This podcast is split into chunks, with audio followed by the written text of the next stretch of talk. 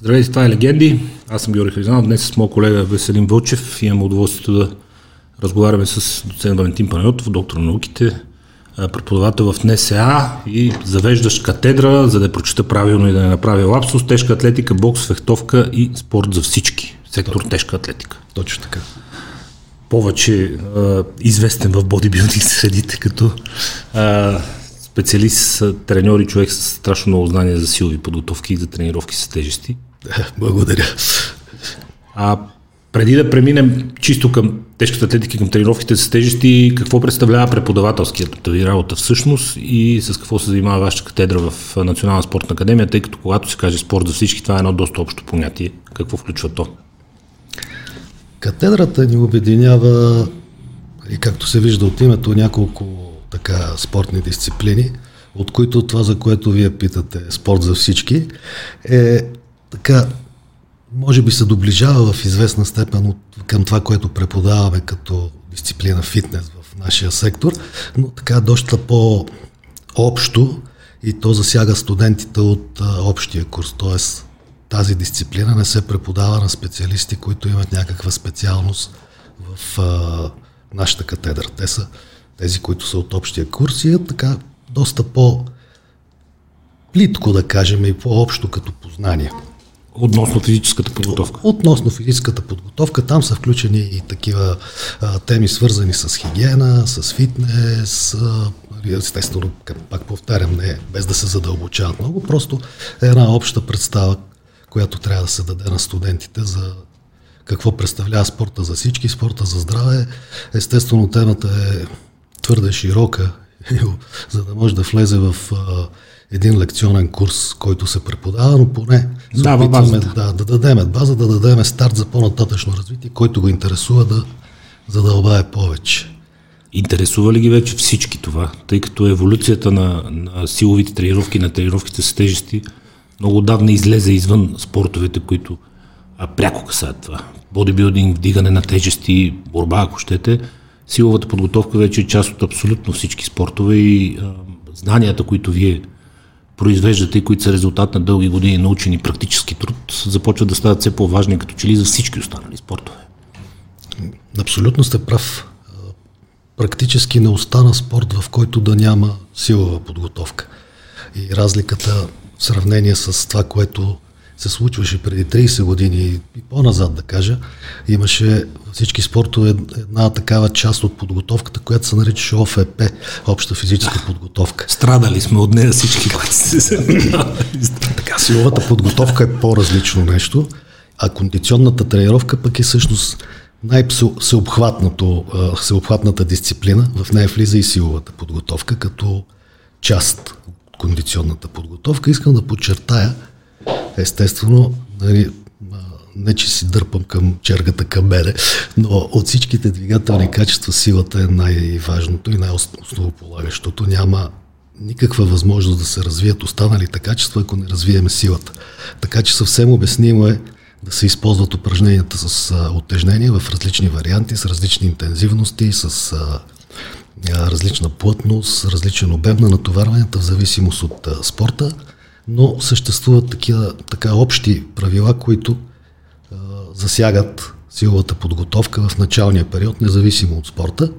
И тъй като вие сте прав, че много започна да излиза извън залите, а, говоря за залите, които са предназначени за професионални спортисти от различни да. спортове, започнаха да излизат а, нашите упражнения вече от години насам, особено в последните години има интерес към упражненията с а, свободни тежести, включително тия, които типично се използват в дигането на тежести.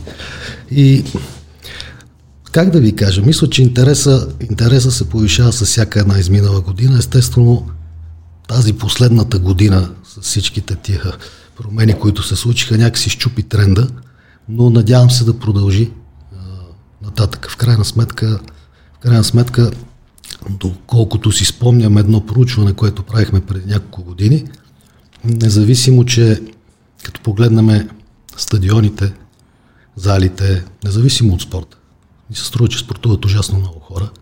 Оказва се, че на, според европейско изследване всъщност, се оказва, че сме на едно от последните места по спортуващи на глава от населението, така че има на къде да се развиваме.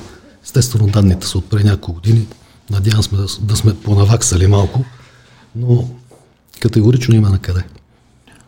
Спорт от една страна стана неразделна част, като че ли от културата, защото преди години а, баща ми е художник и като се каже спортист, се влагаше една негативна конотация, която аз напълно го разбирам човека, но а, в, днешни, в днешни времена е ясно, че без да, да спортува човек и без да се грижи за тялото си, той няма как да е добър и в останалото, което прави. Независимо а, с какво се занимава, без да, е, без да е в кондиция, без да е функционален, без да може да издържа дълги часове на работа, ако щете, а, трудно може да бъде ефективен и трудно може да бъде конкурентен. Може би тази година щупи тренда по отношение на масовия спорт, но като че ли нещата продължават да напредват в посока на това, че все повече хора се интересуват от знанията, които вие произвеждате и все повече знанията, които произвеждате, се утвърждават като неразделна част от здравословния начин на живот и от дълголетието, било то спортно или чисто човешко. Надявам се да е така. Първо да уточня, че ние от тия знания произвеждаме много малка част по-скоро ги препредаваме в така по-удобна форма и въобще нямаме претенция да ги произвеждаме, но действително интереса нараства и просто трябва да погледнете в академията, спортната академия, се провеждат тренировки за деца от, различни спортове, много спортове. И трябва да видите каква масово се, за какво чудо става дума. Има ужасно много желаящи, особено а, събота, неделя, когато хората са по-свободни, нали, не са на работа, децата не са на училище, на детска градина, е претъпкано и в залите, и навън. Така че а, надявам се, надявам се това да е резултат от промяна в културата на родителите, която ако успее да се предаде на децата, ни очакват така сериозно надграждане от тук нататък. Надявам се да е така. Културата на родителите се променя възоснова на многото информация, с която биват заливани. Тази информация, без значение каква част от знаете произвели и с каква част от тях боравите и ги преразказвате, било то на студенти или на, на професионални спортисти, а, факт е, че в момента теорията, която а, се базира върху тренировките с тежести е в а, основата първо на цялата фитнес индустрия, второ на антиейджинг индустрията, трето на физическата, кондиционна или както искаме да я наречем, подготовка за всички останали спортове. Откъде тръгва началото? Кога започват да се систематизират знанията за човешкото тяло? Защото когато си отворим някоя стара книга и прочетем първите културисти как са се готвели, то е на двора с пудовките и яде каквото има човека. Ако има генетика, става як, ако няма генетика, след два месеца всичко го боли и спира да яде тази пудовка. То много не се е променило от тогава. ако или ставаш, или да ставаш. Говоря за висините. Да, да, да. А, но, странно е, понеже питате откъде тръгва. Тръгва по случайност, както много а, неща, които после набират а, инерция, да кажем, ласкайки са велики неща. Тръгва от един филм 78, мисля, че казва се Pumping Iron с а, Арно Шварценегер и Франко Колумбо и да, всичките да, да, там покрай него. Значи филма е... С турнира в Южна Африка. С... Филма е замислен да. като нискобюджетен документален филм. И, а... Той се превръща в културен феномен. Той се, да, на практика той дава тласка на цялата индустрия. Преди това, дори като погледнете във филма, ако не сте го гледали, да видите в какви условия тренират. Много далече от това, което е в Гледал съм го. Да. А, ние на стадион Раковски днес мога да върнем времето. Там има една зала, която останала. има ръжда доволно. Но е готино, пак си има да, атмосфера. Да. А, оттам тръгва, оттам се завърта колелото и естествено по чисто американски те направиха втора серия, след това направиха серия а, филм за филма, а, защото са на... Усетиха продукт. Да, усетиха продукт, продукта и оттам вече вече колко години са това са едни 40 години и повече, което, в които тренда е практически непрекъснато нагоре. И не, че преди това тежести не са се използвали в силовата подготовка по спортовете, но чисто като фитнес концепция, като стремеж да се преследва максимума. Да, да, културизма е много особен като спорт. Той е единствения спорт, който се гони, иска се вид, търси се вид, не се търси функция. А, така че а, при него нещата са малко по, по-различни са нещата в културизма, но в крайна сметка, ако суетата ще ни задвижи за да живеем здравословно, съм абсолютно за. Защо не? Ако хората искат да изглеждат добре и заедно с подобрението на външния си вид подобряват и здравето си, защо не? Нека огледалото да ги води. Няма нищо лошо. А, Що се отнася до а, завъртането на останалите, свързани с дигането на тежести спортни дисциплини, защото като кажем фитнес, той има много разклонения, включително някои, които, нали, меко казано, така не са особено здравословни, като кросфит. Фитнес, влагаме да. всичко. То да си фит, Но... нали? Не, ние малко превода е тук, както на копирните машини им казваме ксерокси, нали? То... Фитнес. Да, да, трябва да, да... На български най-близкият термин е физическа годност. То се използва много отдавна. А, но физическа годност е много разтегливо. Когато говорим за хора, които не са спортисти, да си фит, да бъдеш годен физически, означава да развиеш всяко едно от двигателните качества които, и умения, които ти трябват в ежедневието на така, колкото можеш едно по-високо ниво, за да можеш да живееш по-здравословно, да се чувстваш по-добре, да бъдеш по-функционален. Когато говорим за определен спорт, тогава фитнес се превръща в кондиционна подготовка, защото тогава си фит, но за специфични за спорта задача. усилия. Така че трябва, трябва да конкретизираме какво имаме предвид, когато казваме фитнес. Същевременно състезателите по кросфит, които се въртат по различни знаете, клипове, филми и състезания се показват. Той се превърна в продукт сам по себе си. Така. А, изглеждат много добре на външен вид, функционални са и така нататък. Нали, това са, а, могат да бъдат цел за всеки един, който влезе в залата. Проблема е, че те не тренират по този начин, по който се представя на масовия потребител. Те са професионалисти. Тренират много сериозно и по, по различен начин. Няма лошо. Методиката не е тази от състезанията и от лъскавите рекламни клипчета. Категорично не е тая. Категорично не е тая. Да, да оставим на страна, че голяма част от тия хора естествено идват от други спортове. Т.е. достигнали са до едно ниво и след това са се преместили в тая дисциплина. В момента, в момента, тъй като миналата седмица изслушах, Nike имат подкаст и слушах миналата седмица епизода с uh, Мат Фрейзър. Uh, той е последния голям шампион, три пъти победител на CrossFit Games, изобщо най-фит човека в света. А човек си е биш тангис и то не е особено успешен. Хубавото при него е, интелигентно момче, той е искал да влезе в олимпийски отбор, да стане олимпийски шампион по штанги, дълги години се опитва, не успява да влезе в топ 10, за да попадне в шортлистата и изобщо да почне да отиде на тия турнири, на които се определят олимпийските квоти в САЩ. И той казва, бе, явно не е моето това, няма да стане така. Глад, никакви пари, само гадни тренировки, тежки. А, записа се да учи в колеж, по случайност влиза в кросфит зала наблизо, просто за да има къде да тренира. Те пък го познавали, нали, следят там състезанията, говорим нещо името, дали му карта, след един месец се оказал, че има турнир уикенда за 500 долара и той ви казва, стигах за да вземем 500 долара, защото буквално няма какво да ям, нали? То пазех, че бих. И така се започва пътя на легендата в кросфита Мат Фрейзър, който цялата му база е класическото добро старо вдигане на тежести. Така е, така е. Това е ниша за тия състезатели. Това не, не се случва само в този спорт. Такова отваряне на ниша. Ако се върнете, ако се върнете назад във времето, женската борба – когато се появи, моментално, моментално ние изпъкнахме. Когато се появи а, биатлона, имаме много сериозни успехи в биатлона. биатлона. Всъщност, с риск да обида някой, а, тези състезателки, които поженаха големите успехи, са бивши ски бегачки, които трябваше да се научат да стрелят, Лесно защото в бягането е много трудно да пробиеш, много трудно може да биеш руснаците и северните. Но в крайна сметка, когато се отвори такава ниша, нормално е да се възползва, да се възползва човек, още повече такъв, който е натрупал голяма база. Който има базата. От а, предишна подготовка, от някакъв сходен спорт. Силовите спорта обаче вече създават базата за всички.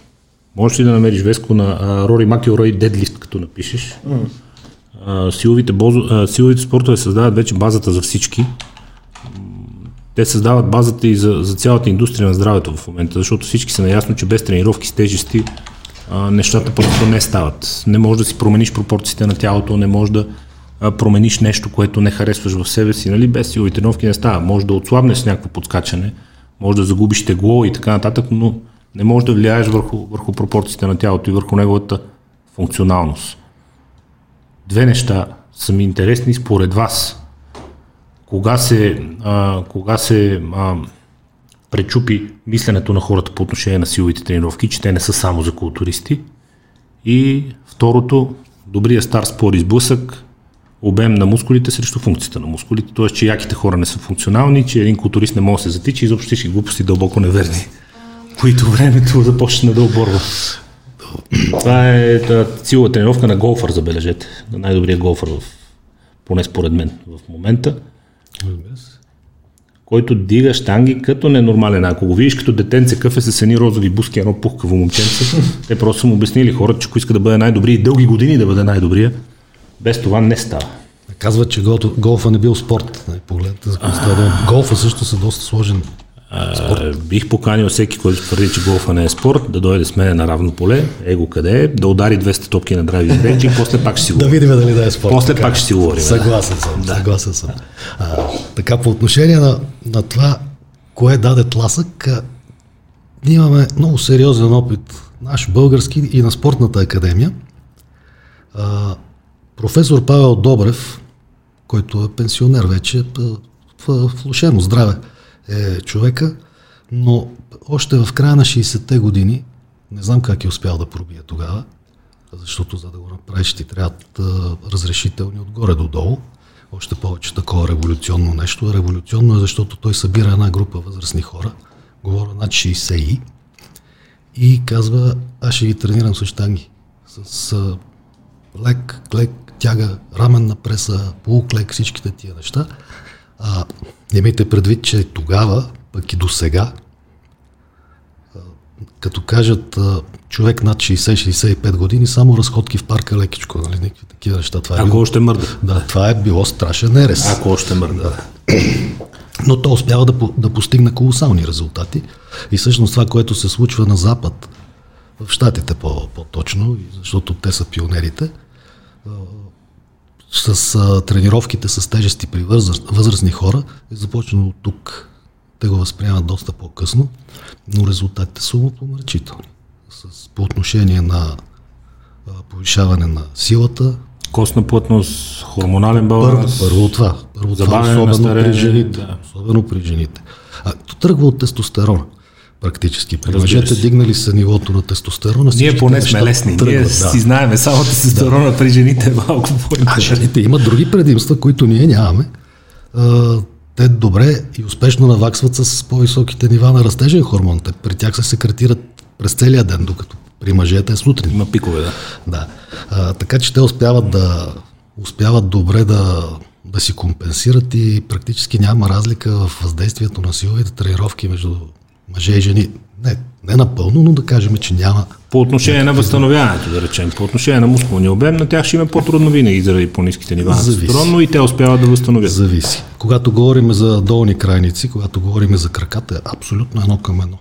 На хипертрофия по отношение на, ако говорим за чиста мускулна маса, горе им е по-трудно. На горната част на тялото, просто защото там са по по-слаби изначално имат по-малко на брой. Генетично предопределено, по-малко на брой да, влакна. Да. Но в долната част на тялото практически няма разлика. Никаква. Може да погледнете преди да забранат нали, така в кавички женския културизъм 70-80-те години, да видите. Той до ден днешен, като гледаш, те си прекръстиха категориите заради маркетинга, но положението продължава да е страхотевично. Да? те го изпускат. Аз а, едно изследване правихме, на което а, излиза монография, но 2013 мисля, че беше. Изследвах в периода 80-та, 2010-та, тъй са едни 20 години, професионалните състезания по културизъм, говоря за Олимпия, Night of the Champions, всичко най-голямо, най-голямо професионално мъжете. И освен различните трендове, които се появиха тогава, един и най-подчертания беше, че целенасочено се толерират по-мускулистите състезатели, по-яките. И, и човек ще каже ми, да, нормално, културизъм е. Да, ама не. От фактически 80-та е последната Олимпия на Арнолд, оттам нататъка започват да стават все по-яки, по-яки, по-яки. Може ли да кажем, че естетиката леко започва да отстъпва пред обема? Не съм съгласен, не е леко. Аз.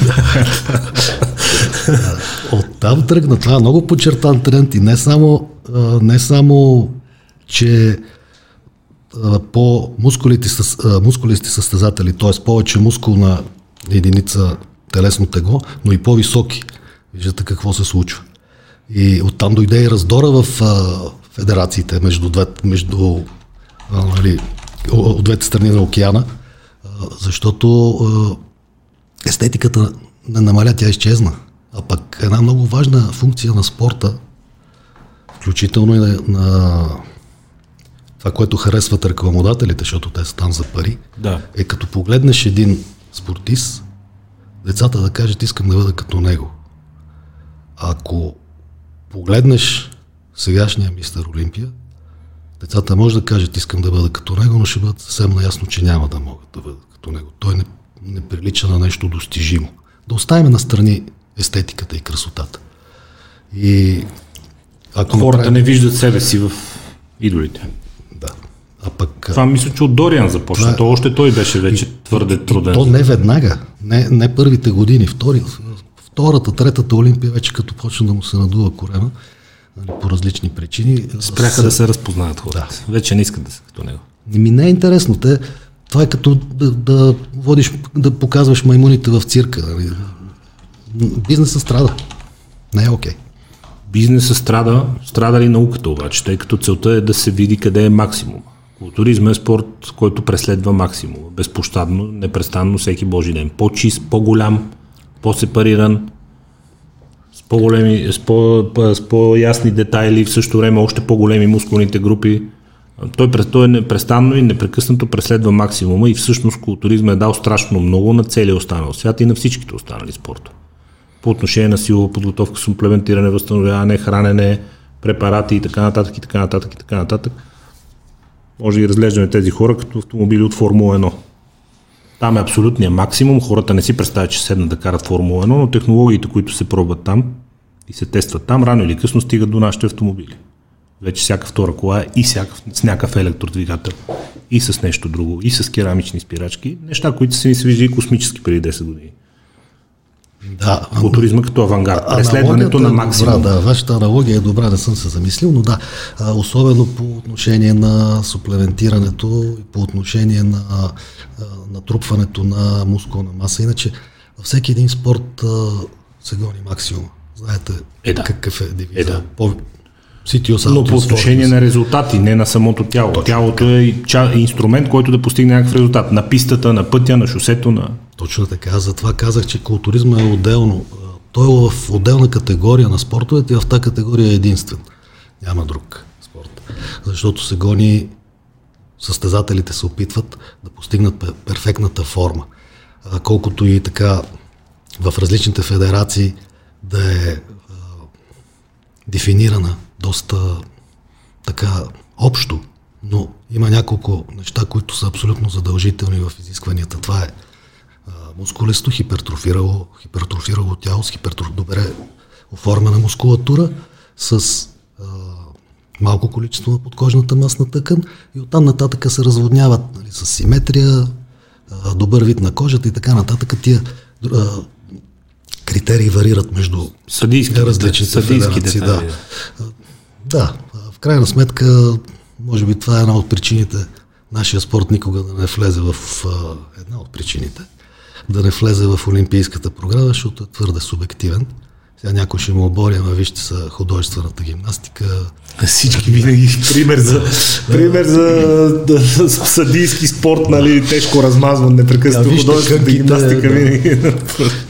вижте кънките и да карат. Така, е, е вярно, но те колкото и да са субективни, има определени неща, които са фиксирани. Изпускаш бухалката. Да, е, съвсем, ако изпусне топката и падне на главата, няма да стане първа, най-вероятно. Нали? Така.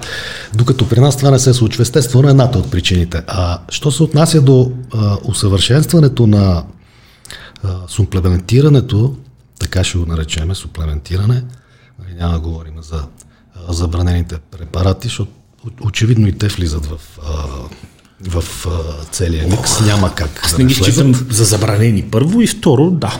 Не, забранени са от, от, от Международния олимпийски комитет. В този смисъл, да, но нещо, което се продава на, всяка, на всеки в аптеката, колко пък да е забранено? Нали? Вижте, ако е в аптеката е окей. Е, Проблема да, е, че не е в аптеката и а, хората не знаят какво купуват, защото идва от черния пазар. Докато беше в аптеката до преди 30 години, нямаше опасност да, а, да се случи. Сега практически не знаеш какво купуваш. А, но Както и да. си гони, да. Си да, да се върнем спорта като цяло и защо не е олимпийски? Ами, едното е... Суплементирането влиза с блъсък да, с разпоредбите на ЛАДА. Да. По същата причина по същата причина в а, олимпийското семейство не влиза и пауърлифтинга, силовия трибой. Да. А, много ги хващат. А, сега има много сериозна кампания срещу вдигането на тежести, олимпийското вдигане на тежести. Това, което го спасява, че е спорт от първите олимпийски игри. От тогава не е прекъсван. И някакси не, Традицията. Не върви, Да, да не върви да пуснат корабомоделизъм и да махнат штангите. Нищо против корабомоделизма, не, не обиждам никой, но да хубаво да се разширява, но не да гониме другите. А, да а, това, са, това са двете основни причини по които няма да влеземе в Олимпийската програма нашия спорт. А що се отнася до това, което сме допринесли по отношение на а, развитието в, на силовата подготовка в останалите спортове, то се, така се концентрира основно в едно направление и това са различните машини, които са конструирани на времето, още, с когато са започнали да се правят машините за изолиране на мускулите. Преди това не е имало. Основно се е работило с свободни тежести и с тежестта на тялото. А, понеже в културизма има един изключително важен принцип на тренировка, той се казва изолация. Да се опитаме да изолираме всеки един мускул и да го развиеме, да поставим ударението върху него, да го развиеме. Точно него, ако изоставащ, ако искаме да подобриме цялостната визия, цялостния баланс и така нататък. Така че културизма е дал това на силовата подготовка. Вече до каква степен ги използват е друг въпрос. А, що се касае до мускулната хипертрофия, хипертрофията е два вида. Сигурно знаете, тя е така наречената миофибрилна и саркоплазмена хипертрофия. Миофибрилната хипертрофия касае повишаването на обема на съкратителната част на мускулите, това, което всъщност върши работата. А саркоплазмената е, хипертрофия се дължи на повишаване на обема на клетката благодарение основно на повишаването на резервите от енергетични вещества, основно гликоген. Така че в културизма се търси един баланс между двата типа хипертрофия, защото те не върват отделно. Няма как да направиш едната хипертрофия без, без да направиш другата. И в този ред на мисли в културизма силата, понеже и това ме попитахте, силата е нежелан страничен ефект. Всъщност я има. Защо е нежелан страничен ефект? Ами, защо трябва да дърпаш 250 кг, ако може да стане 20? Да стане 20 да. Али, но не става. Няма как. Културистите всъщност са, говоря за елитните културисти, са разработили много различни методологии, методологии, за да могат да избягат от тази сила и вредните и а, потенциално явление. Говоря за контузии, основно.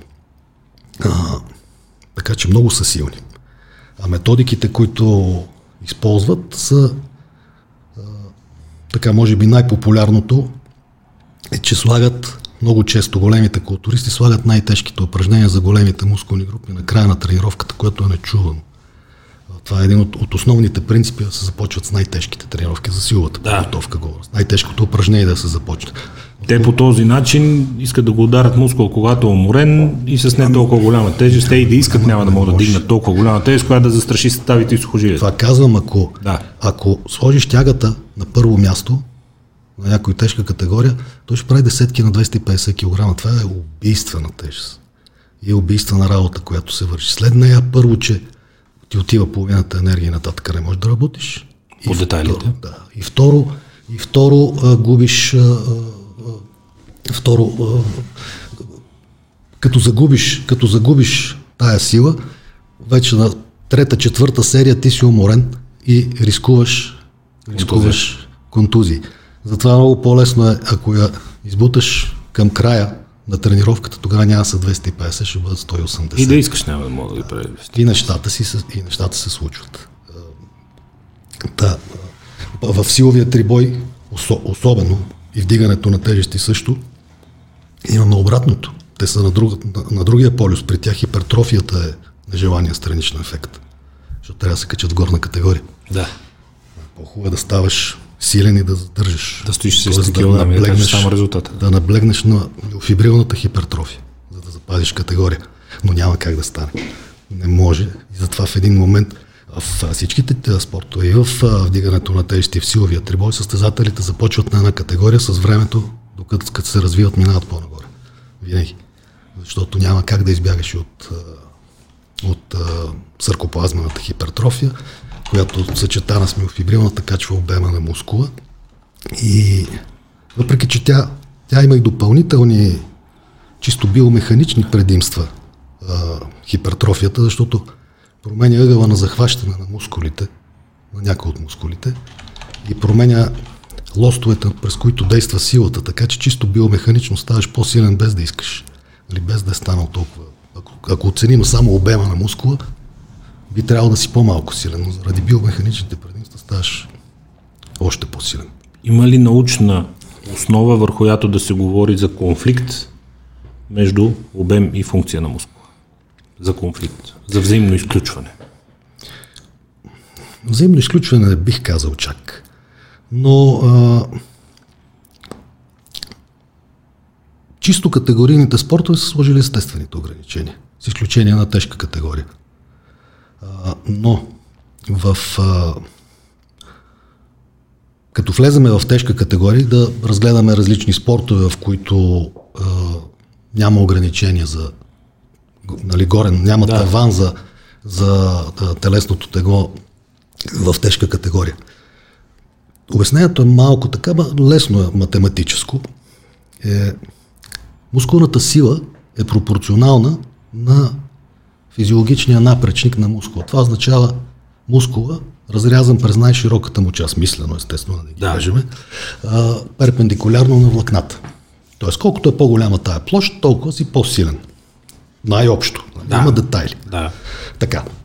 Сега, това, което ме питате, касае така наречената относителна сила. Тоест, кога силата в абсолютни измерения ще почне да се влияе негативно от телесното тегло. И понеже силата е пропорционална на площ, т.е. това е квадрат на линейни размери, нали, линейни размери на квадрат, а пък телесното тегло е пропорционално на обем, което е линейни размери на трета. Те си върват ръка за ръка. От, не, от един момент нататък третата избързва. И затова от един момент нататък с покачване на телесното тегло силата пада, относителната сила. Относителната. Така. Спрямо значи, абсолютната се качва постоянно. Да. Но спрямо килограмите пада. Така че а, трябва да се намери добър баланс между обем и сила, зависимост от спорта, естествено, за да бъдеш максимално ефективен. Ако си спомните, примерно, матча между Кличко и Кобрат Пулев, само като излезе Кличко, като го погледнете, че не може да кожна гънка да му хванеш, те, нещата бяха Част от интригата изчезва, да. Нещата бяха ясни. много му стискаме палци, много се надявам да, да, да бъде победител. Намери от някъде Алистор Оварим. Алистор Оварим е един брутален да, да. холандски кикбоксер. В момента ММС, той е малко вече ветеран. Но ти като му видиш тялото на този човек, смисъл той може да смени някакво спорта моментално. Ми, има това, и което... говориме за силни, силно аеробни натоварвания, продължителни а, спаринги, боеве. Той е човек, който трябва да има много въздух. Тялото му иска много въздух, за да ги храни тия нечовешки мускули. Това е не, не, идиотска история. Снимки, ако мога му намериш. Дай на горе на имиджис. Не ни трябват боевете. Дай горе на снимките.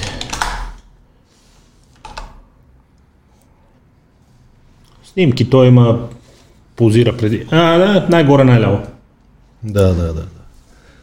Тук има подпомагане категорично, но пък... Добре. а, Нека.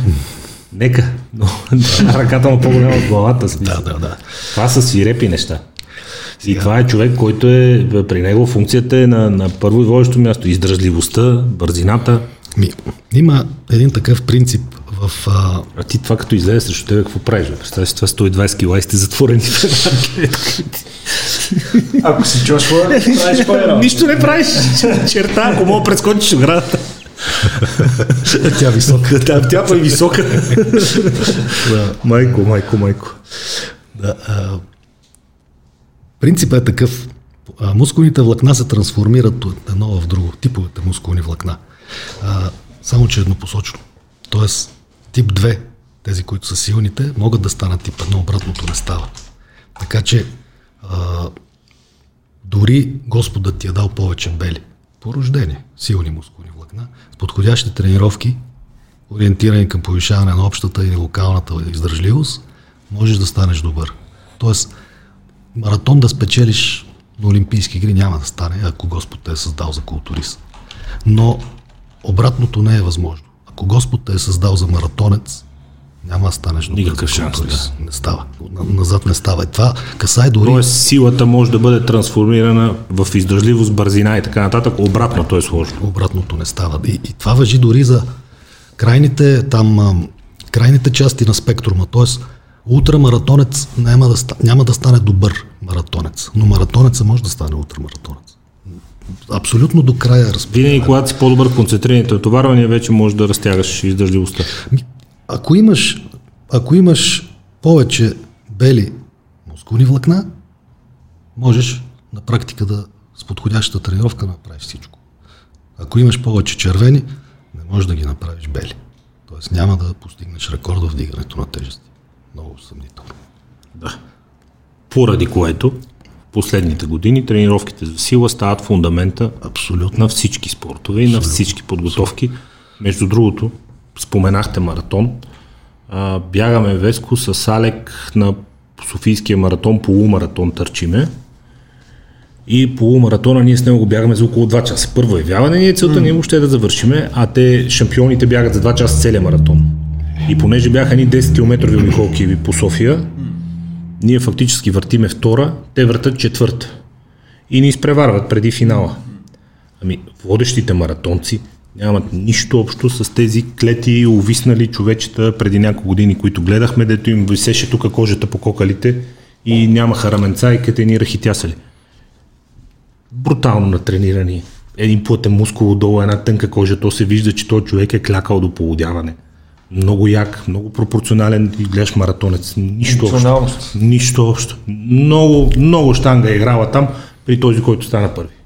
Извън, че му е 4 метра крачката, нали, и цялата грация на бягането и лекотата, с която бяга, А, казват, че Брутално. хората, които имат големи мускули, нямат издръжливост. брутално... А, не говоря за големи мускули, но ти говоря за брутално на трениран човек, който му личи, че е тренирал много с тежести. Много. То си личи. Тренира, Не мога да ти го обясня. Ти знаеш, преди маратон си то му виси кожата. Тук е един кокъл стърчи. Клета история. Да тебе ти идва да можеш нещо за ядене. вижда. А ние сме правили опити преди, това говоря много отдавна и то дали е сериозно, така като бяхме още спортисти и с маратонците се шегуваме, нали, викаме се, аз кочи, бе. Те не могат да скочат на дължина 1,50 м. Не, се шегувам. Никакъв взрив няма. Нищо не може. Няма никаква сила. Са- Нещата в момента не са Бели дробове и над... Не, в момента са много корави. В момента са не много са корави. така, да. Наблегнаха и цялостната тренировка се а, промени, независимо, че е много силно ориентирано към а, аеробна издържливост, обаче тя е придружена с силова и скоростна издържливост. Тоест, това са Виж тия на Кипчоги дали мога да намериш от Африка там тренировките горе в тази високопланинската база Жоро точно дето беше. е, те, са, те са различни. Там се тренира. там- там е Там се тренира много. Да, това е различно. Те, те са родени. На тях Господ им е дал. И много сериозна школа. Не е... Сериозни са. Суплементирането. До преди 30-40 години, когато излезе филма с Арнолд, първо нямаше никаква информация. После започна да излиза някаква информация за някакви си там стероиди, които са вредни, гадни, лоши, нали? Ще станеш як, обаче... Те не бяха и забранени, Е, те са забранени от 72-а официално, да. Всички ги професионалния спорт, да. Говориме за между хората. А, в последствие, лека по лека, започнаха да навлизат и в други спортове, избухнаха допинг скандалите, стана ясно, че те са част от подготовката на върховните състезатели и на топ атлетите, независимо за какъв спорт става въпрос, след което започнаха лека по лека да навлизат в мейнстрима. Какво имам предвид? На всички им е ясно, че скалата в момента нито е само на банички и боза, нито е човек, който не знае за какво става. Просто напротив, напукане до ушите. На всички им е ясно, че Мадона най-вероятно да е жива и здрава, откак е излезнал растежния хормон, не го е спирал. Той гледам как връща назад. Никакъв шанс, да. Тя, тя обърна часовника наопаки вече, да. Така че а, хормон реплейсмент терапиите станаха част от културата вече в щатите, което значи, че неминуемо до няколко години ще станат част и у нас. Хората са наясно, няма вече тази а, схизма и това, тази ам, това клеймо върху това, че човек след определена възраст производството на растежен хормон и тестостерон спада в мъжки организъм. Ако си го набавиш допълнително, има такива и такива ползи за а, мускули, за кости, за сърдечно-съдова система, за общо здраве, за регенериране на тялото, за удължаване на живота, за удължаване на това да си активно жив, а не жив на легло. Да, и да удължаването на живота е спорно, но ще умре здрав, което не е малко. По отношение на растежния хормон, хич не е спорно вече, но ма, след като свършим, ще ви дам някакви неща. Да, нали, добре, ще ви бъде Аз много обичам да, да слушам а, а, подкасти чужди. А, направено, между другото, клинично изследване, само го споменавам, за сега върху малък брой хора, тъй като хората се самофинансират, но с метформин, DHEA и растежен хормон успяват да обърнат биологични часовник. Не знам дози, но клинични изследвания, доказани върху група, изпробвани във времето, дълго продължило. А, случват се интересни неща. Интересно Но, е да окей, да. сумплементирането вече не се възприема като зоб за културисти. Възприема се като част от науката и започна да навлиза вече в мейнстрима. Това е ли добре или е лошо, тъй като някой ще каже добре, защото все повече хора ще почнат повече да се грижат за здравето си и да използват това, което науката вече доказва, че работи. Лошото е, някой ще каже, че все повече хора ще се изкушат да посягат без да са наясно, без да разбират, без да е ясно дали имат нужда, без да са наясно с странични ефекти, евентуални, без да си направили изследвания, без да са се обърнали към специалист. Кои са плюсовете и минусите на това, че цялата тази история вече влезе в мейнстрим и си говорим спокойно за нея? Част от минусите ги споменахме. Това е черния пазар. Не знаеш какво взимаш. И ако ти дават препарат, който просто не отговаря на етикета, но е безопасен, няма проблем. Проблемът е, че често се продават неща, които са опасни, нестерилни, токсични. И ако навлиза, ако не влиза широко, то всъщност е навлязло широко. Сред, Навлязло е. Да, Навлязло. и има много сериозен а, черен пазар. Навлязло е. А, това, е, това е основният риск. Иначе, извинете, що се отнася до ползите а, и рисковете, ако се извършва под а, медицински надзор или за хора на, по-напреднала възраст, всъщност има само ползи с а, една, така, дра- една драматична една драматична опасност, която седи и тя е свързана с а, това, че с напредване на възраст, възрастта риска от а, развиване на туморни образования нараства.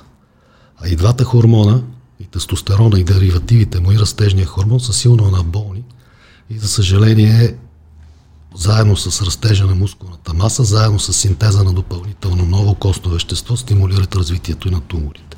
Ако човек Ако има.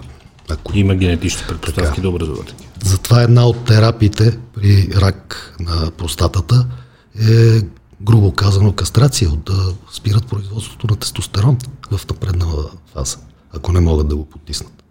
Защото стимулира развитието на тумора. Та, това е загубата, но иначе ако се провежда така под надзора на лекари или по определен протокол, защото не е необходимо ти преди всяко хапче да звъниш на GP-то, но да има протокол, по който да се провежда цялата терапия, абсолютно окей за възрастни хора и аз мисля, че ще се случи. А, все още, все още Тя се случва, въпросът е, че Тук в Европа там е ужасно скъпа и те първа ще дойде насам.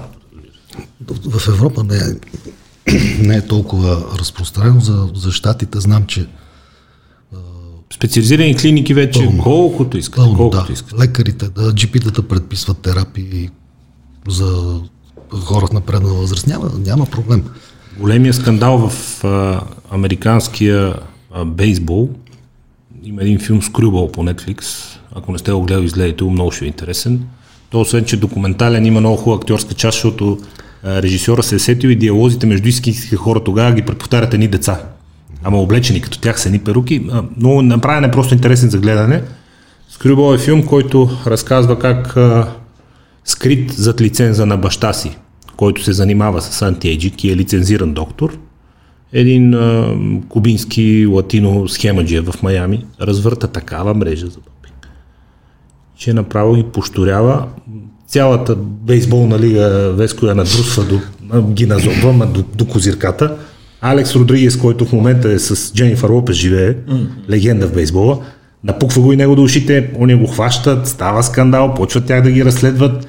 Той праща някакви мутри да прибират от някакви хора документите там да изхвърлят досиетата от клиниката и защо мармалата целият филм ти гледаш и не ти се вярва. Но всичко това Случва се. Е скрито зад паравана на антиейджика, който още тогава, преди 20, 25, 30 години, вече е бил част от общата култура и практиката на лекарите. В смисъл, той зад лиценза на баща си започва изобщо да развърта черния пазар на същите препарати, които баща му, между другото, през деня инжектира на хората легално, Това, което- срещу много пари.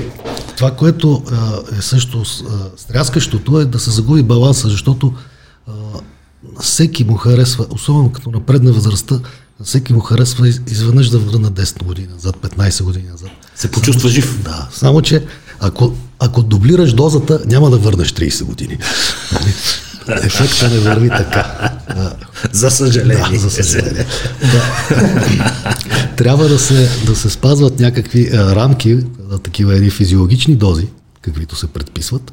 И а, тогава не би трябвало да има проблем. А, при млад човек има физиологичната доза. Тоест, а, на млад човек, ако инжектира физиологична или, или орално приеме физиологичната доза тестостерон, която е при, при много големи така надарени, да кажем, индивиди, които секретират много тестостерон, достига 10 мг на ден. Рядко. Много изключително рядко, но става. Та, това са 70 мг на седмица. Значи, ако се движиш в някакви такива граници, 70-100 физиологичните граници, това, което се случва е просто да потиснеш собственото си производство и да го замениш с е, е, външно. Потискаш ли го или преди да стигне едни определени горни граници на тялото, организма продължава да си произвежда и него? То не става, не Задължително става ли потискаш собственото С- производство, ако приемаш? Категорично. Ако, не, не. Ако приемаш ниски дози, Да. тогава, тогава няма ефект. Значи кривата, кривата на а, ефектите на стероидите е експоненциално нагоре. Така че на малки дози почти няма ефект, след това от една определена доза започва Рязко тръгвате. да, много сериозен ефект. А, но при възрастни хора е обратното. Трябва да се държиш към физиологичната доза, защото те вече не произвеждат. И връщайки физиологичната доза, това, което е циркулирало преди 20 години в организма, така или иначе, действително въртиш часовника назад. Връщаш и процесите, които са били преди 20 години. Естествено. Синтеза на протеин, растежа на мускула, скоростта на възстановяване. Това, което казвам за силовите натоварвания, всъщност ние не сме се задълбали, но силовите натоварвания имат много сериозен ефект върху секрецията и на а, тестостерона, и на растежния хормон. Нека се задълбаем, защото една от причините жените да бягат от штангите е тази, една от причините мъжете да бягат от штангите също е тази. С глупости ще ми пречи на спорта, ще стана много як, ще стана, то така се става много е як. толкова от днеска лесно. Да. Е толкова лесно. Ще натрупам килограми, от штангите много ми се дояжда, почвам да задържам вода в мускулите, които съм тренирал, ще стана тежък, страх ме, е, веднъж като почваш да трупаш мускули, влиеш в една спирала на ставане на все по-тежък и по-тежък и по-тежък. Основните митове ги знаете, но нека задълбаем в тренировки с тежести при мъжкото тяло и при женското тяло. Основните процеси, които протичат след една свирепа, качествена, хубава тренировка с тежести. Първо трябва да дефинираме свирепа и качество. нали? Те са различни неща. Според мен рът ръка за ръка, нали? Според момчил също, нали? Има хора, които според нас. Сега, а, а, е, първите въпроси, които задава някой, който сега започва да се занимава, влиза в залата и пита. Значи, първо, ако е младеж, ще пита, а, ако сме април месец, а, мога ли юни да съм на Слънчак? Нали, това е за два месеца. Можеш, да, ако направи. си отидеш. Може. Това е единия въпрос. Ако е жена, казва, а, нали, мога ли да... За колко време мога да ги свъда тия 5 кг? Защо е преценила, че са 5? Нали, Един нямам, но знае, да, такива. решил. Да. И няма ли да стана много мускулест? Така. И ако тръгнеш да обясняваш, че всъщност тя след 3 месеца, примерно, ще носи два размера дрехи по-малко, а ще тежи повече, я загубваш тотално. Нали? Защото звучи невероятно. Но всъщност точно това се случва при жените. Всъщност точно това се случва. Да. Жените успяват, поне първоначално, след това този ефект много намалява, едновременно да разгръщат анаболни и катаболни процеси, когато се занимават с вдигане на тежести. Естествено, катаболни процеси винаги има по време на тренировката, те са неизбежни. Те са неизбежни. Но говоря по време на възстановяването. Катаболни спрямо липолизата, т.е. разграждат се а, от масните Мазнини, депа се да. дърпа и анаболни спрямо мускула. И това се дължи основно на два компонента, които са тази физиологични а, особености на женския организъм, които се различават от мъжкия. Първият е, че при жените чувствителността на рецепторите и броя по всяка вероятност на рецепторите за растежен хормон е по-голяма. Секрецията върви през целия ден, а не само сутрин. Тоест, тя пак е на спайкове, но е през целия ден. Прецакани сме. И второто е, че самите мускулни влакна при жените, такова има разпределението, че имат по-голям процент такива, които разчитат на окислителни процеси. Тоест, не стига, че растежният хормон им дава мъзнини, А а и те още. го използват да. и, и ги изгарят. Така че нещата им се случват по този начин. Естествено, пак а, намалява цялото това нещо с времето, нали, с нарастването на тренировъчната възраст, това намалява. Но да станеш какъв, каквато е нали, основното им предеснение, че ще станат много мускулисти, няма. Трудна работа няма да стане. Много трудна работа. Много трудна работа. А, другата, това, което всъщност има плюс, има и минус. Защото това, че влакната им, концентрацията на влакна от а, окислителен, оксидативен тип в мускулите е по-голяма спрямо мъжете, означава, че всичките таблици, които ги пишат и ги гледаме за това, че ако направиш на 70 на 75 кг 12 повторения, по всяка вероятно ще дигнеш 100, за жените не въжи. Жените, ако направят, ако направят на 75 кг 12 повторения, повече от 90 няма да дигнат. Просто защото не, няма толкова от най-силните мускулни влакна и не могат да ги мобилизират. Така че не им е само плюс. То пак е плюс, няма да се контузат. Трябва. Някъде да. Зависи какво, зависи какво искат да правят. Сега, ще искат- да имаме по-тежкото. Да. Ако искат да се готвят, аз имам една студентка, която а, дойде в а, академията на 47-8 кг и след това започна да се... Много мераклия беше момичето, искаше да се състезава и се състезава успешно, печели състезания и беше качила снимки във Фейсбук как изглежда на 48 и как изглежда на 60 кг състезателно. Тя е по-слаба. На 60 кг е по-слаба. По-събрано оптично. Отколкото на, отколкото Визуално на по-събрано. 48. По-мобилизирана Не мускулатура. само визуално, те дрехите са и същите. Това са 12 кг отгоре. Това са 25% разлика в теглото. Аз Ами, направя 25% разлика, Ама трябва да стана утре 150 кила. Няма да влеза в тия дрехи. Няма да излезеш по-слаб. Няма да излезе по-слаб. тръгвате, тръгвате от, от, а, по-малко масна тъкан. Това е, значи. Цял Масната, живот вървиме към по-малкото масло. кожната масна тъкан и изобщо масната тъкан е много по-малко плътна от мускулната. И затова заема по-голям обем на единица килограм. Събирайки я, ти я заместваш с мускула. Мускула тежи няколко Ама пъти почва да ги плаши кантара. О, качи ги Да, кантара. да, плашат се от кантара. Плашат се от кантара, действително, като мъжете пък само го, го гледат, айде още малко, айде още малко, те пък искат повече. Които са за още малко, нали? които искат повече, но а, всъщност този феномен да се а, горят едновременно мазнини и да се покачва мускулната маса се проявява и при мъжете, но само докато са начинаещи. Оттам нататък вече не работи. Свършва. Защо? Ами, защото първоначално, първоначално започват едни нервни адаптации. Силата се покачва, говоря за първите 10-12 седмици. Ако се отдадеме на тренировките, т.е. започваме ги, няма да ги спираме. Караме си 10-12 седмици. Първо започват нервните адаптации. Това означава, че силата се покачва на базата на увеличаване на частотата на нервните импулси към мускулите, така наречената вътремускулна и междумускулна координация. Това е координиране на работата на различните мускули, различните части на мускулите по време на всяко едно упражнение. Економизиране. Нервната система се адаптира към това да командва мускулите, така че Точно да изпълняват така. конкретните упражнения. Максимално економично. Да. Максимално Да. економично. Да. И съответно силата нараства постоянно без изобщо да се променя теглото. Няма. Не, не мърда теглото.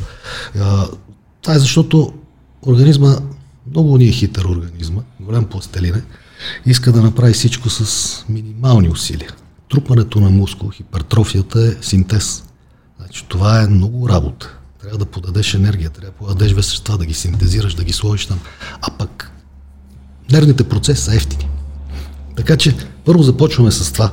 И понеже започваме с това, а, първоначално, независимо, че не се променя, не се променя а, като цяло, естествено всичко тръгва веднага, но като казваме в нашия организъм няма резки, никога няма до тук така, по- до тук нататък, не. А, но да кажем, че преобладават в много голяма степен нервните и енергоосигуряването тръгва от масните депа. Защото хората, които не са тренирали, в ежедневието си ние горим основно въглехидрат аеробно и масти, ако ги има налични. Ако ги има, Да, нали? значи тая работа, че е, сега ще изядем една мазна пържола и то ще ни се лепне, та- тая работа не е точно така. Защото самото синтезиране на масна на мазнини и депонирането им в масните депа е процес, който изисква енергия. Пък Организма е економичен, не го ще.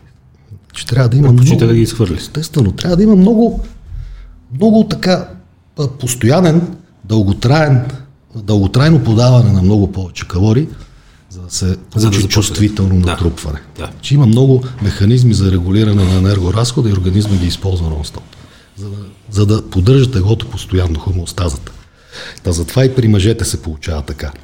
След това, като минат първите 10-12 седмици, започва хипертрофията. Той започва да се натрупва съкратителна, съкратителна материя. Това са двата. Започват да се синтезират тъкани, двата белтъка, които участват в съкръщението на мускулите. Основно това са актина и миозина.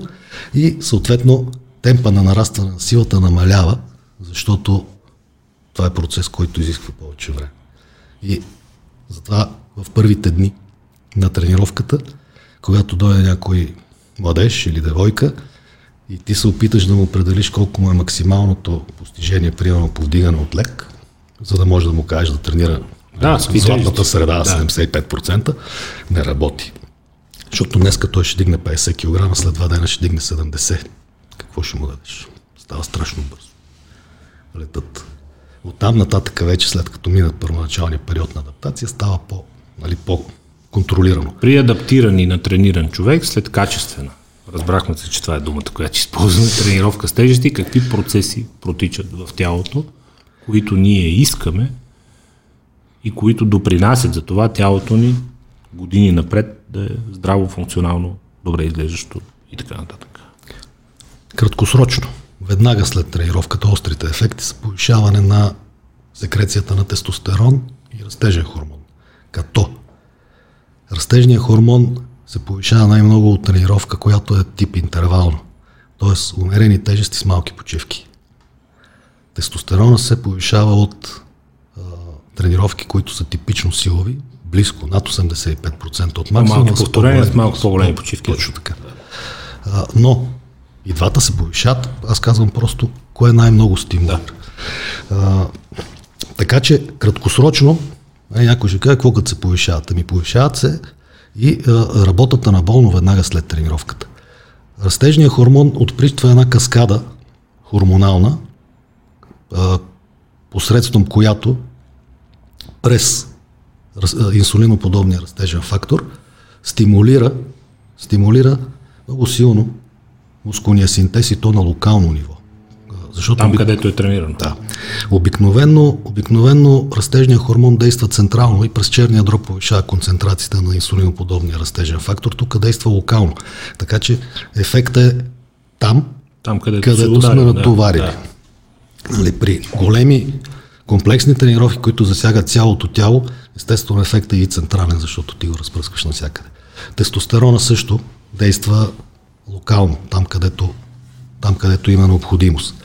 Вече процесите, които се случват вътре в а, клетката, мускулната клетка, след подобен тип натоварване, включват мобилизиране на така наречените а, стем клетки, които са разположени по близо, около, вътрешната страна на клетката, там където се захваща мотоневрона, така наречения синапс.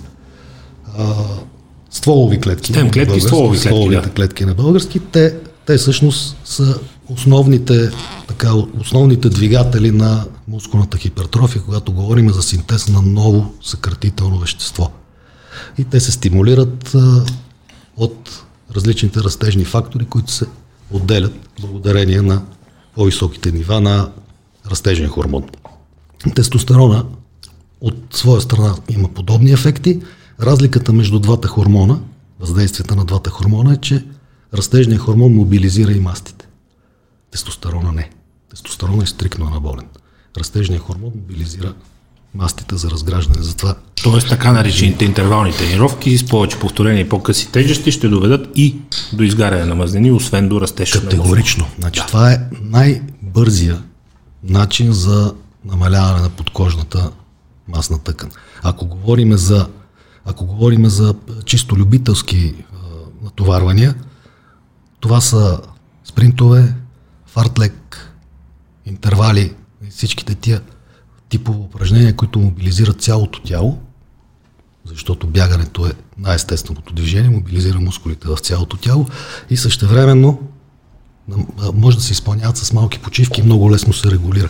Трябва да ви кажа, че няма, няма по-добър, по-добър начин за оформяне на краката, говоря за, на любителско ниво, за културисти не е така естествено, от спринтовете, стълбите, фартлека няма.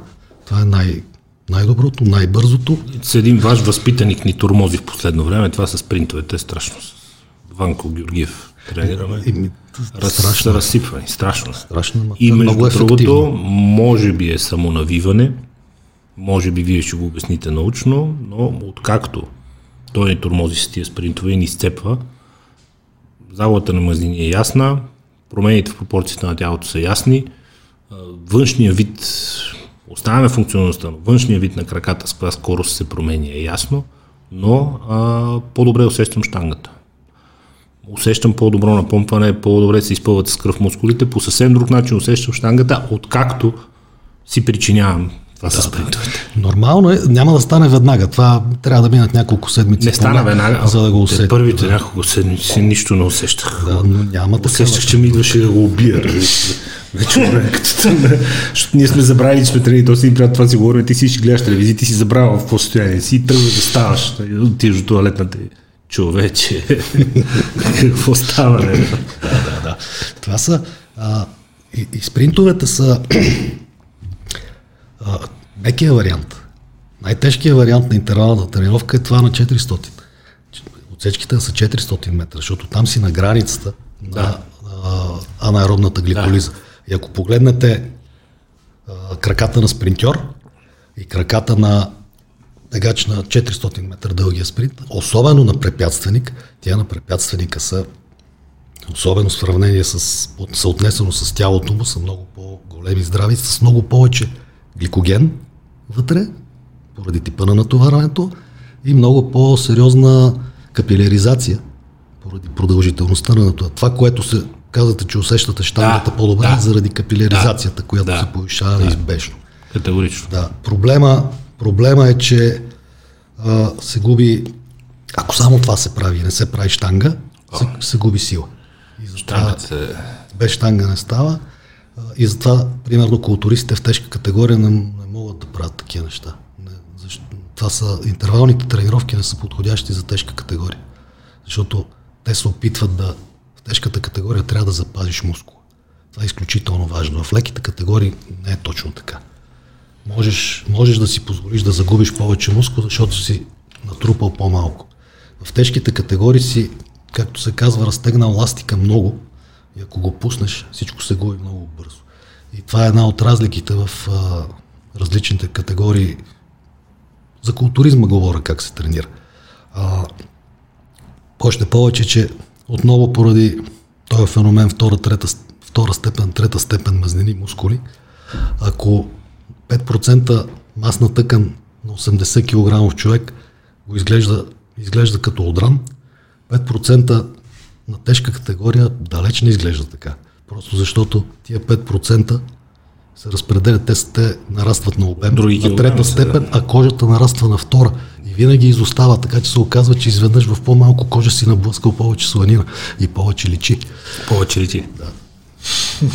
Има ли смисъл да питам за, а, за формили се в последно време по основно по линия на фитнес индустрията сблъсък между тренировки с тежести и кръговите тренировки, дето подскачат по различни уреди, пък отиде пък подскача малко на въже, пък се върне, направи една серия на лежанката, после отиде, направи една серия клей, след малко се върне, дигне нещо за рамо. Мен ме владява цялата тази история. Има някакви хора, които казват, ами аз понеже не искам да ставам чак толкова як, все едно то става и така, и се въртат по залата, непрекъснато обикалят и не... Остичаме изнервя тая това както и да е, са живи и здрави, но не разбирам наистина защо го правят и какъв е смисъл от тези кръгови тренировки. Какво ги породи, какво ги налага тези кръгови тренировки? Ще кажа, кръговите тренировки са а, част от а, силовата и кондиционната подготовка в много спортове. Типично интервално натоварване. Сега, според мен тук трябва да сложим една много хубава граница, която частично ще обясни този въпрос, според мен. Има разлика между спортуване и трениране. Нали, И двете са хубави. Само, че тренирането е целенасочено. Изхождаме от принципа, че няма лошо движение. Всеки, който е дошъл, е добре дошъл да си нещо да прави е по-добре от нищо. Да е жив и здрав. Огромната част от Така. хората по фитнесите спортуват. Те не тренират. Няма лошо. Прекрасно. Много по-хубаво, отколкото да не прави нищо. Разбира се. Така. И ако този тип тренировка им харесва и се чувстват добре, давай. Но а, като цяло не е, ако, ако ще говорим за трениране, не е целесообразно да се прави по този начин. Това е едно хаотично натоварване, когато ти дойде това да направиш. Правят се кръгови тренировки, но те са точно разписани. По колко, кои упражнения, кога. Нали, Ако искаме да. И то, да ако гоним преследваш някаква функция. Ако гоним някакъв ефект, говоря за различните спортове е различно. Но да влезеш да грабнеш това, да грабнеш онова, първо, че а, най- някакъв видим ефект върху така визуа, визуално или функционално, много трудно да се получи. Те са достигнали до едно ниво. Ако успяват да го държат, прекрасно. Ефект да се появи, човек може би ще отслабне, може би ще се посъбере малко. Първоначално. първоначално, но ефект относно решаване на проблеми с телосложението, промяна на пропорции изобщо и така нататък, то по този начин няма да стане никога. Това трябва да е ясно на всички. Вижте сега, а, тая работа с дигането на тежестите изобщо не е лек. И много малко хора остават. И буквално и пренос. да, много хора бягат. А, трябва да, да видите, примерно, при нас в академията колко хора кандидатстват в дигане на тежести и колко хора кандидатстват за баскетбол. Няма да правя сравнение. Огромна е разликата. Към дигането на тежести не се насочват. Културизма също, последните години нямаме много кандидати, те се пренасочиха към фитнеса. Културизма също изобщо не е лек спорт. Даже в сравнение с дигането на тежести, силовия трибо е по-тежък, докато фитнеса звучи така някакси по-лесно достижимо, по-масово и повече хора се... Примамливо, комерциално, Да. познато, наложено. Но пак подчертава, няма нищо лошо. Има ли някакво движение, що има движение, що има някакъв спорт, прекрасно, много по-хубаво, отколкото да седи пред телевизора и да не се движи. Нали? Това се чисто економически, аз даже много ми се иска да... Нали, политиката по отношение на масовия спорт да, да се развива да, в посока а, повишаване на масовия спорт, масовизиране на спорта, защото това е полезно, освен за, на ниво персонално човека, конкретният човек, има много економически ползи, като О, да. загубени работодни, О, да. като здравни разходи Разходи на здравната система. загуби на работодатели. И въобще, много, много сериозно е. Еле пък, еле пък това, което се наблюдава, вече влиза и, и у нас, но в Америка особено и в Западна Европа е, е бич от поне 30 години насам за тластяването. Те са, те са огромни. Излишъците от храна. Да, това Е, за тя първ път е в историята на човечеството има излишък от храна, винаги е имало недостиг. И то говоря, това са последните 40-50 години. Изобщо не говоря за нещо, което се е случило. Ние си Едно мислиме, че са така сме живели. Едно от нещата, с които в културизма, бодибилдинга, последствие фитнес ли, както ще да нарече вече цялата индустрия, допринесе храненето. Защото ам, когато се говореше преди за диети, сега просто за режим на хранене, за здравословно хранене, нищо, реално погледнато от тези години, 70-те до ден днешен не се е променило. Съотношение на а, протеини, мазнини и въглехидрати, хранене на малки порции, хранене с определен а, брой калории, които са съот, съотносими към калорийния разход, положителен калориен баланс, отрицателен калориен баланс, ако искаш да качиш, ако искаш да свалиш. Полезни вещества, храна, която сама по себе си да носи на тялото ти, хранителни вещества, да не е ядене заради самото ядене. Така е. Така е. А, Културизма настрои храненето на целия свят в правилна посока. Рано или късно всички стигнаха до това. Отричайки посока. джанк фуда, Точно така. отричайки излишното тъпчене, отричайки междинните похапвания. Така е. Едно време казваха диета, то вече не е диета, то и това е мейнстрим. Така е. Така е. Пиле с ориз и някаква салатка, нали? Смисъл. Проблема е, че има залитане в крайностите, както преди имаше залитане в нездравословната крайност, сега има залитане в здравословното хранене. И, двете според мен са, как да ви кажа, не, не изцяло полезни по отношение на здравните ефекти.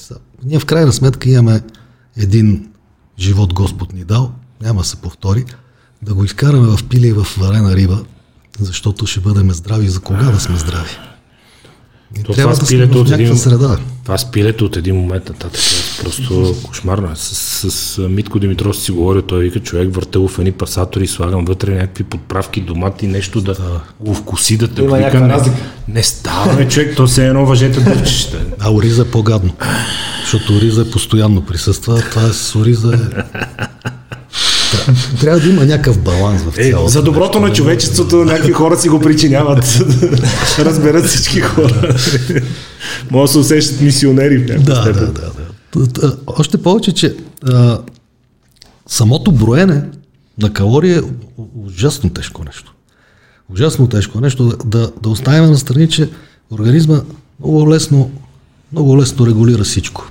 Затова той е един от основните принципи и при качването, айде при качването на килограми е малко по-различно, но при свалянето на килограми е да държиш някакъв калориен дефицит до към 10% таван. Спрямо разход. Да, т.е. да кажем между 300 и 500 калории, нали, нещо, нещо от сорта дефицит, което прехвърлено на седмица ще даде около 7000, което ако сме някакви страшни късметли и гори на само мазнини, е половин килограм. Да. А, ако сложиме 1000, веднага ще компенсира, има си механизми. Организма да компенсира и всъщност няма да са 1000. Ще бъдат по-малко, заедно с останалите негативни ефекти, като умора, нали, Отпаднало, на сила, отпаднало да.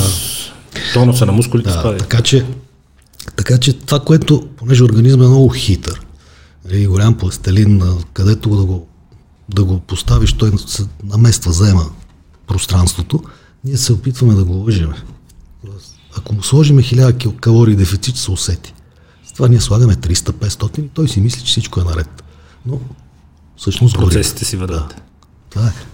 Има ли, има, ли, има ли смисъл за вас, а, за мен не е казвам предварително моето мнение, още преди да задам въпроса, има ли смисъл във вас цялото това приказване, че а, затластяването последните години, а, заболяванията последните години, нещо, което между си противоречи с медицинската статистика, тъй като и за броя на заболяванията спада и продължителността на живота се удължава и така нататък, но че проблема е в а, съдържанието на храната.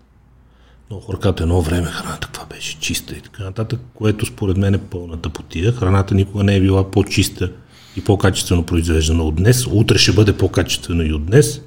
Едно време селото, като изядат едно прасе и то като има салмонела и като нямат салмонелози, като нямат микроскоп да го погледнат, на другия ден умре цялото село, ама викате едно време, това беше чиста храната. Е, е.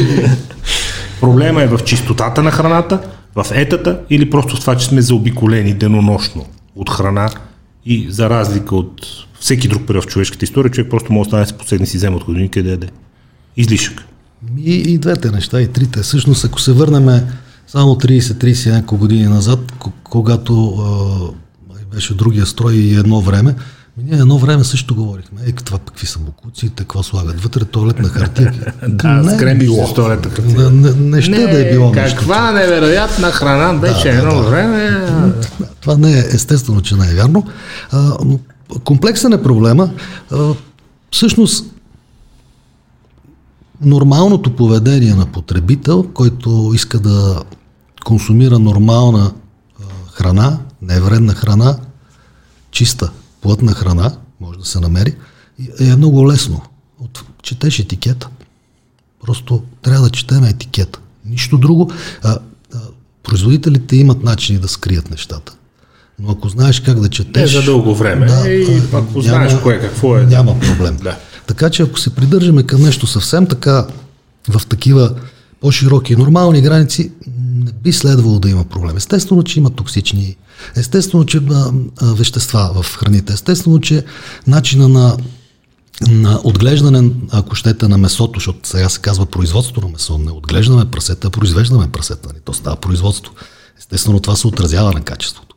Също каса и пилешкото месо, също каса и рибата, включително и сьомгата. Все повече и рибата. Тая сьомга, време. която се продава, тя идва от ферми. Да. Тя не е дива сьомка. Да. То е нормално да не е дива, защото в последните години, ако обърнете внимание, цената на рибата постоянно върви нагоре, просто няма риба.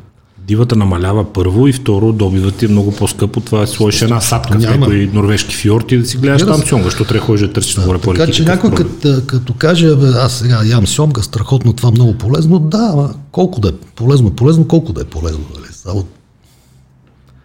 Има, има така граници, в които ние трябва да се движиме и ако залитнем пак в крайността, айде сега, за дете, защото имам, имал съм такива а, контакти и съм виждал приятели доли, а, за детенцето сега ще, ще купим едно младо прасенце, нам си къде от планините, за да яде чиста храна.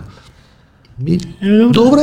Е, хубаво. Много хубаво. Само това ще бъде. Утре, Между частите три сладоледа и малото прасенце. Добре. Добрия стар спор за и против месото? Зависи. Зависи. Месото е много концентриран източник на протеин. Момчил беше списал скоро, че в, с напредването на годините по намаляването на месото и въобще на храните с концентрирано съдържание на протеин е добре за тялото, защото склонността и възможността на организма да синтезира протеина от храната с годините намалява поради най-малкото спада на производството на тестостерон и други промени, които настъпват. Частично да, частично да, но, но не само. А, протеиновото съдържание на тялото, т.е. това са всичките мускули и всичките вътрешни органи, се сменя периодично. Ние фактически в рамките на няколко месеца сме нови хора. Всичко е сменено. Да. Та, когато количеството на този протеин, изразено в мускули, намалява, защото това се случва с възрастта, съответно ти имаш нужда от по-малко. Не ти трябва, организма ще го да. изхвърли. Да. Не ти трябва. А да, го, да използваш протеина за въглехидрати или за мазнини е най-малкото скъпо, второто е много енергоемко и се отделят ни допълнителни вещества, които теоретично, нали, чисто теоретично биха могли да натоварят бъбреци, черен дроб. Метаболити, отпадъци. Да.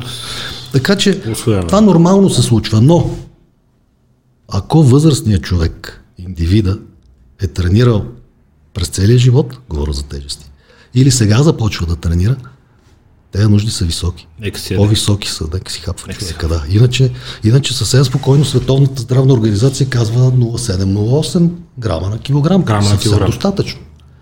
Това а, веганите могат да си го добавят. Естествено, трябва да издадат една По-плеща, каруца. така нататък. Да. Не, не, не. Една каруца с неща трябва да издадат, но става. Тяхна си работа. Може. Са живи здрави. Може. Не е проблем. Нормалните грамажи дози протеин за спортуващ 35 годишен човек, който един-два пъти дневно спортува, един път с тежести, един път нещо за удоволствие. Един-два пъти е 100% увеличение от един път. Два пъти. Еми добре, аз съм добре, ето, да питаме конкретно. Аз съм на 42, тренирам два пъти на ден, почивам само в неделя. Имам три сплита седмично, върта ги понеделник, сряда и после четвъртък, събота и след обед или някакви спринтове с Иван там или ходя да игра тенис. Колко... Е тежка програма. Да, факт. Колко протеин трябва да приемам на килограм телесно тегло според вас при този енергоразход. При положение, че теж, тренировки с тежести са си тренировки с тежести истински. Поне грам и половина. Поне грам и половина. Лошо няма да стане, ако ще стане нещо, ще е хубаво. Тоест, защо казвам грам и половина? Можеше да каже и два, два и нещо. Но това касае хора, които са на по-тежък режим, хора, които се готвят за състезания, тренират изключително с Не се готва за никъде. Да. Така че по-добре да сме в долната граница, но не и много надолу да слизаме. Тоест, да. ако сме малко отгоре, ще има някакъв разпад на тия протеини, те ще минат към въглехидрат. Част от тях ще- да, ще минат. ще Да, да. минат, а, но няма да е голямо количество. Нали? Плюс това за грам и половина на 90 кг, примерно, лично тегло, какво прави? Един, едно 135 грама. 135-140 Не, нещо грама протеин, какво. което Да. ако го умножиме по 5, става някъде около 600 грама месо. Изобщо не е страшно, лесно се да. поддържа. Не се, а, и това ако е само в месо. Да, ако да, да. имаме млечните произведения, Ей, които са много напълнени, да. ако има нещо течно, което се взима протеиново, да. също... Е, то след тренировка че вече абсолютно става окей, част. да. Пълното отричане на захарта. О, не. Захарта е абсурд. Захарта е... Глюкозата е горивото на, на нашия организъм. Е, Знамето на победата последните години стана не ям нищо сладко вече. Техна работа, аз ям. Ма то може ли? Ма така кажете. Естествено, без глюкоза, без глюкоза абсурд. Особено силова тренировка, абсурд. Преди и след тренировка, до колко часа някой казват след 4 следобед вече нищо. Аз по принцип не вечерам. Аз нямам до към 4-5 да приключи сядането, защото имам склонност да качвам килограми. Има ли значение кога се приема нещо наистина сладко? Сигурно има, не е толкова, не е толкова драматично. И ще кажа защо. Да гледаме ден за ден какво се случва, е, да го гледаме през лупа. Е, а, дългосрочно инсулинови Седмично. пикове, развива се инсулинова резистентност, редовно, като скачаш кръвната захар, то организма тръгва да произвежда инсулин. Значи, вижте сега. А, при редовно спортуване от този тип да се развие инсулинова резистентност е може би малко над нулата като вероятност. И то ако има много сериозни Някъде в космоса съществува, да, да. Това е абсурд. А, липсата на въглехидрат, говоря за глюкоза, защото всичко се превръща в Да. глюкоза, включително и фруктозата. Бързи, бавни, без значение, да, и фруктоза. Но трябва да го има в мускула преди силовото натоварване, преди а, аеробно също, защото това, което се казва, а аз сега ще тичам с пул 130, примерно, 130, 120, 130, 140, ще го, гора само мазнини, няма такъв филм. На 50 на 50 се гори. Въглехидрат, мазнини. Затова маратонците като тръгнат и на първия час, когато свърши въглехидрата, има дроп.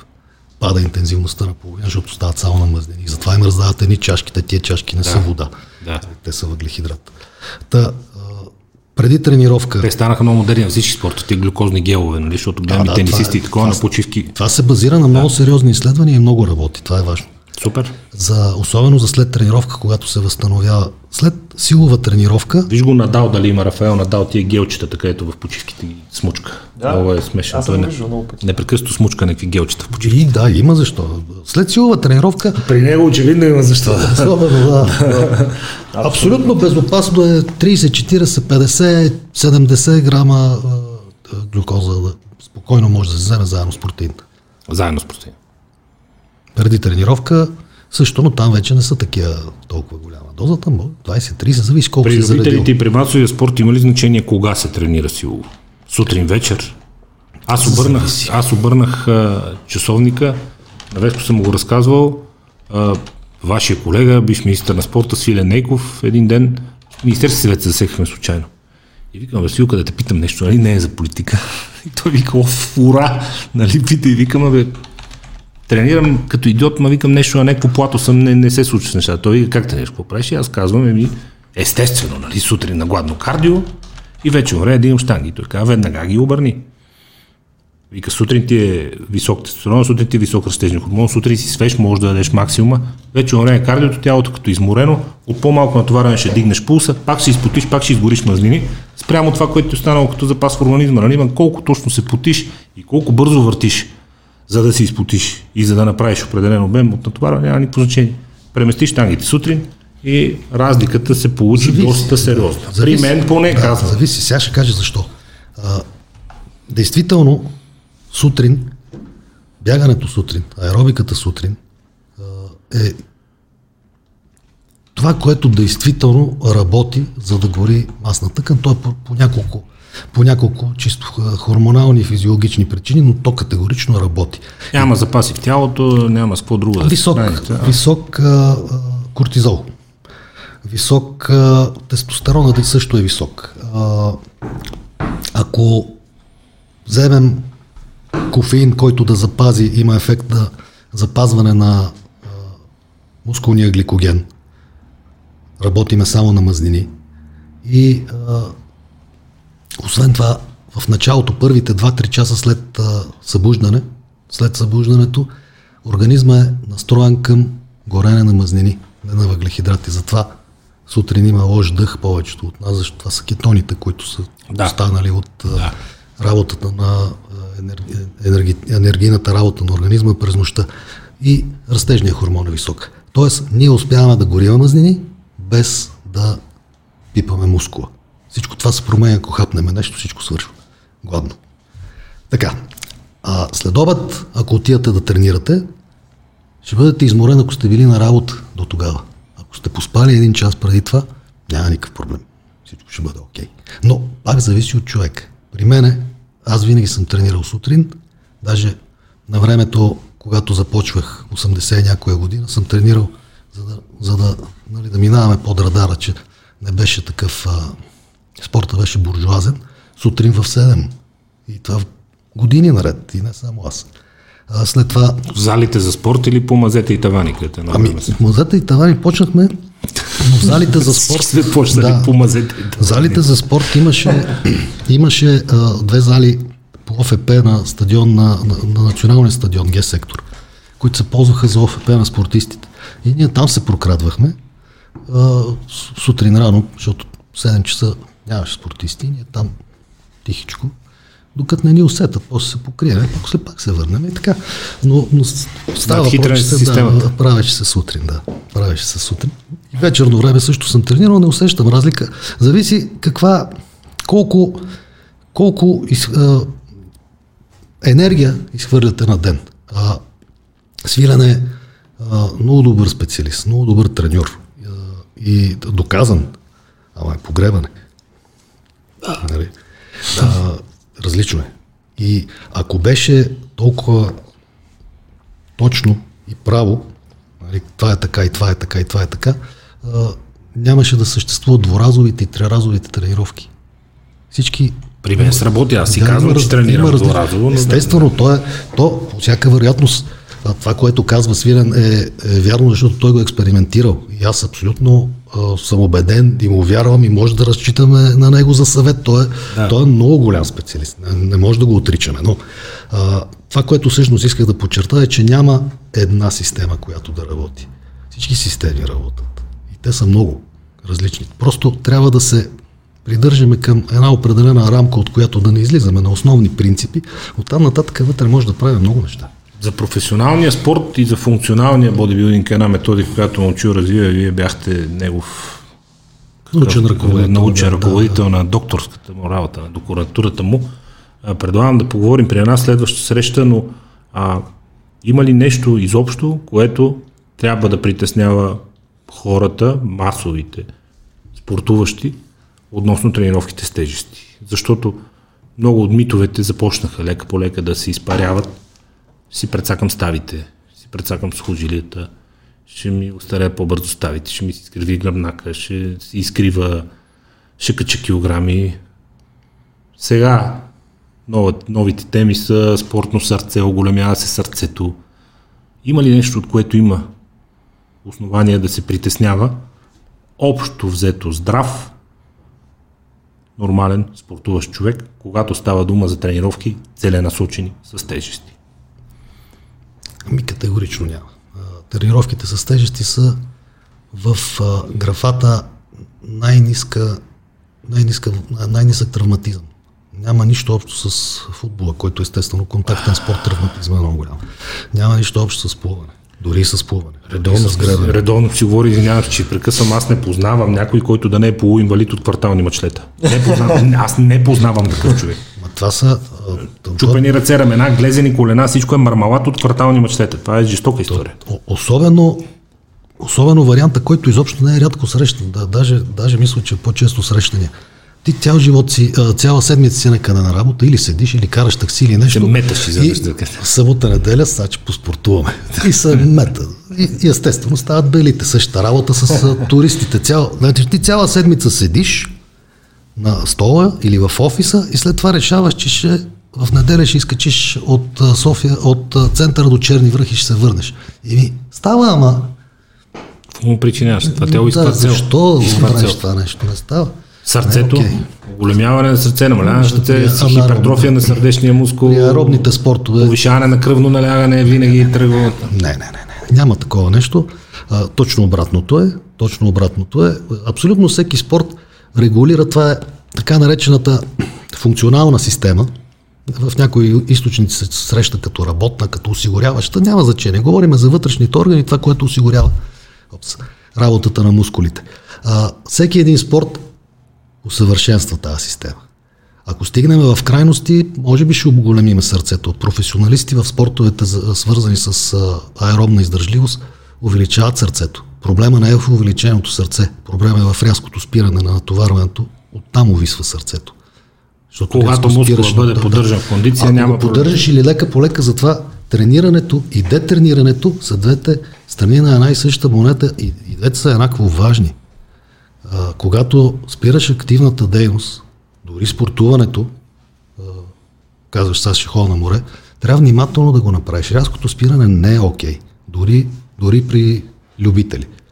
Спортната периодизация е концепция, която е валидна за спортисти от всякакви нива. С изключение, може би, на начинаещите, където няма, няма проблем да се направи. От мерак да не спреме, това лято ни беше лагер на морето, така наречената почивка.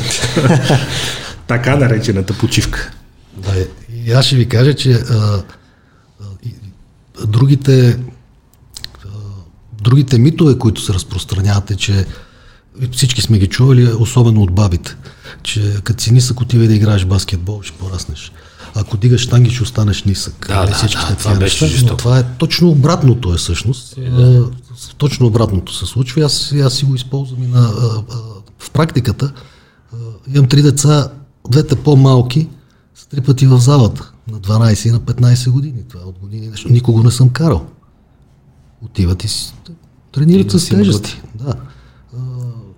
Три пъти в седмицата и вече се ориентират а, силов трибой. Дигане От 13 годишен тренирам с тежести, не останах нисък. Да. Опитаха се на, на, на локото, като бях на баскетбол, треньора на штангите ме гонеше по коридорите. Той мечтата му беше да направи штанги, викам човек, моля се, баща ми едва преживя, че с баскетбол се занимавам. Ако се прибере и му каже, че се остава штанги, това ще е края, нали смисъл. Гарантирам, че ако бяхте останали в баскетбол, сега нямаше сте 2 метра и 10. Да. Сигурно е, да. Благодаря. Еми, хора, тренирайте смело с тежести, интересувайте се повече от научната страна на въпроса. Аз от сега ви отправям покана, може би и заедно с Момчил да навлезем при един следващ епизод малко повече в професионалния Благодаря, спорт и в темата с функционалния бодибилдинг. Много ви благодаря за отделеното време. Само преди да приключим още едно нещо да питам, извинявай, че те прекъсвам, Жоро. А, за, защото имахме някакви спорове така под а, комен, коментари под а, видеята, които сме качвали с Ванко, например, за нисковъглехидратната и за високовъглехидратната диета. И съответно да ни кажете за или против сте, тъй като а, там се обсъждаха нали, доста за и против мнения. И мнението на специалиста ще е интересно според мен за Дали да се За заедем в крайности по отношение на Да. въглехидратите. Нисковъглехидратната диета е най-големия бич за мускула. Нисковъглехидратната. Глада и кетото са много по-добре за пазене на мускула. Ниско въглехидратната означава да отрежеш въглехидрата, те, те стигат до крайности, стигат до нули, Нули, да. стигат до 200. Нали? А мозъка на ден, днеска, му трябва 120 грама въглехидрат. Значи ако му дадеш 150, той ще ги вземе мозък. За тебе ще останат едни 30. Ако тръгнеш да използваш мазнини от глицерола, ще вземеш още 20 примерно. Значи оставаш на 50 грама. За къде по-напред? Много по-разумно е, ако ще искаш да махаш, има хора, които не обичат въглехидрат или не, не понасят въглехидрат, или просто обичат кето диета, или обичат тая палео диетата. Да, да, да, да. А, това е много по-добро, отколкото ниския въглехидрат, защото с в рамките на 2 до 3 седмици организма свиква да работи, прев- превключва на кетони и то въглехидрат не ти трябва. Обаче също време мускула се паси. Значи кето диетата е произлязла, тръгнала е, пак по случайност, от а, експерименти с деца с епилепсия. Много добре действа на деца с епилепсия. Да.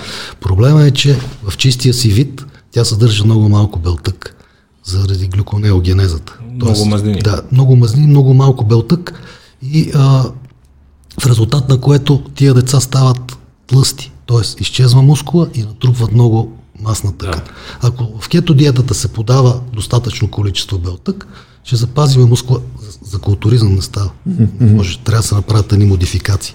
Но за културизъм не. Но за някакво такова спортуване от тип аеробна издържливост, нали, тичане, това, крос, джогинг, тия неща е съвсем окей. Но ниско въглехидратата е най-лошото нещо.